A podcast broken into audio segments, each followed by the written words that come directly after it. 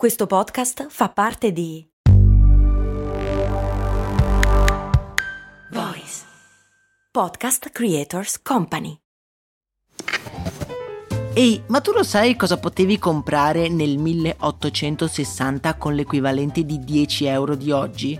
Beh, potevi comprare una casa e nel 1950 una piccola barca. Negli anni 70, sempre con 10 euro, potevi comprarti un vestito elegante. E oggi, con 10 euro, cosa puoi comprare? Un chilo di pane, un kebab? Effettivamente non un granché, ma puoi comunque investirli per il tuo futuro. Come? Beh, su Scalable, un'app che ti mette a disposizione gli strumenti essenziali per costruire una cultura del risparmio. Ti consente di investire in modo flessibile in azioni, ETF e fondi creando piani di accumulo automatici a partire da un solo euro.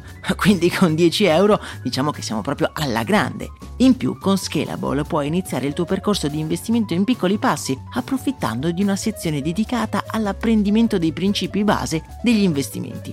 Amplia le tue conoscenze finanziarie e fai crescere i tuoi investimenti nel tempo. Scopri Scalable per i tuoi investimenti. Link in descrizione.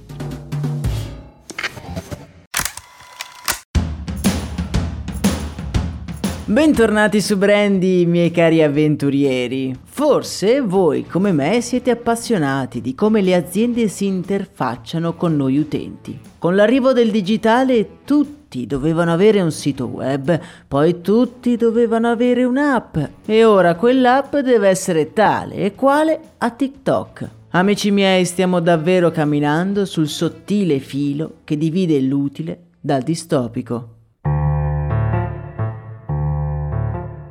Io sono Max Corona e oggi vi voglio parlare della nuova fiammante funzione di Amazon, la sezione Inspire che fondamentalmente trasforma Amazon in TikTok. Ok, mi sembra di vedere le vostre facce spaventate, la funzione è ancora in fase di test, ma è probabile che arrivi a breve nelle nostre app. Ma in che senso? Amazon vuole copiare TikTok. Per capirlo dobbiamo partire dalla fine, ovvero da TikTok. Ma lo stesso discorso vale per tutte le app come Instagram, ma anche come Pinterest, tutte app che vivono grazie ai contenuti creati dagli utenti. In mezzo a questa miriade di contenuti ci sono anche ovviamente delle pubblicità. Tali promozioni sono disegnate come se fossero dei contenuti creati dagli utenti, quindi non c'è differenza tra un video di uno che si tuffa da una scogliera e la pubblicità che ne so di un costume. Costume che si può comprare direttamente dall'app Instagram o TikTok che sia. Guardando queste funzionalità e queste dinamiche, Amazon cosa avrà mai pensato? Ma se questi social servono anche per comprare oggetti e incentivano gli utenti all'acquisto, perché non trasferire gli stessi meccanismi in un'app in cui si fanno solo acquisti? Perché non fare un feed di sole pubblicità? Perché non sfruttare l'algoritmo social per spremere ancora più soldi agli utenti e convincerli a comprare cose che se non manco guarderebbero? Amazon Inspire sembra proprio questo, un feed in stile reel e TikTok in cui i contenuti generati dagli utenti sono video in cui vengono utilizzati dei prodotti acquistabili su Amazon. L'idea a livello di business è chiara e, permettetemi di dire, comprensibile. Rimangono dei dubbi sulla scelta a livello, possiamo dire, di reputazione. Amazon infatti ha avuto successo anche grazie alla sua affidabilità e puntare tutto sull'acquisto impulsivo, beh, non posso non pensare che favorisca una serie di prodotti sì carini e simpatici, ma di bassissima qualità, un po' come avviene su un altro marketplace, ovvero Wish, che guarda caso ha implementato anche lei una sezione feed in stile TikTok.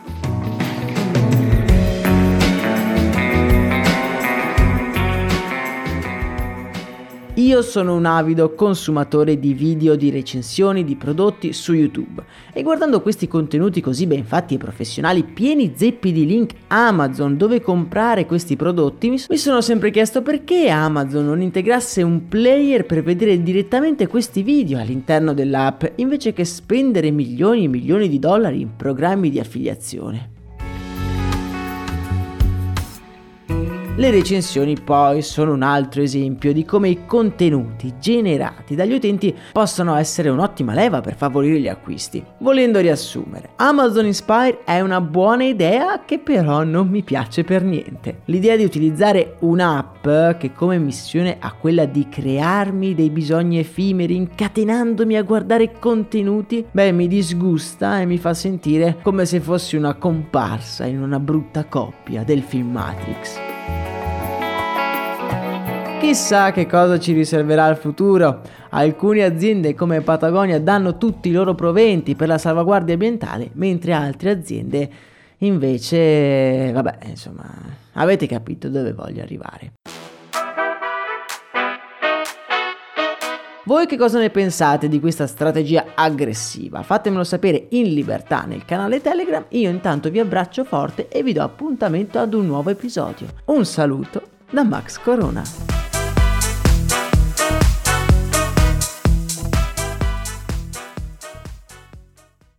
E adesso un bel caffè finito. Perché rischiare di rimanere senza caffè quando puoi abbonarti a Caffè Borbone? Prezzi vantaggiosi, costi di spedizione inclusi, tante possibilità di personalizzazione e l'abbonamento lo sospendi quando vuoi. Decidi tu la frequenza, la qualità, scegli tra le cialde e capsule compatibili e crea il tuo mix di gusti e miscele. Mai più senza caffè con l'abbonamento Caffè Borbone. Tutte le info su caffèborbone.com.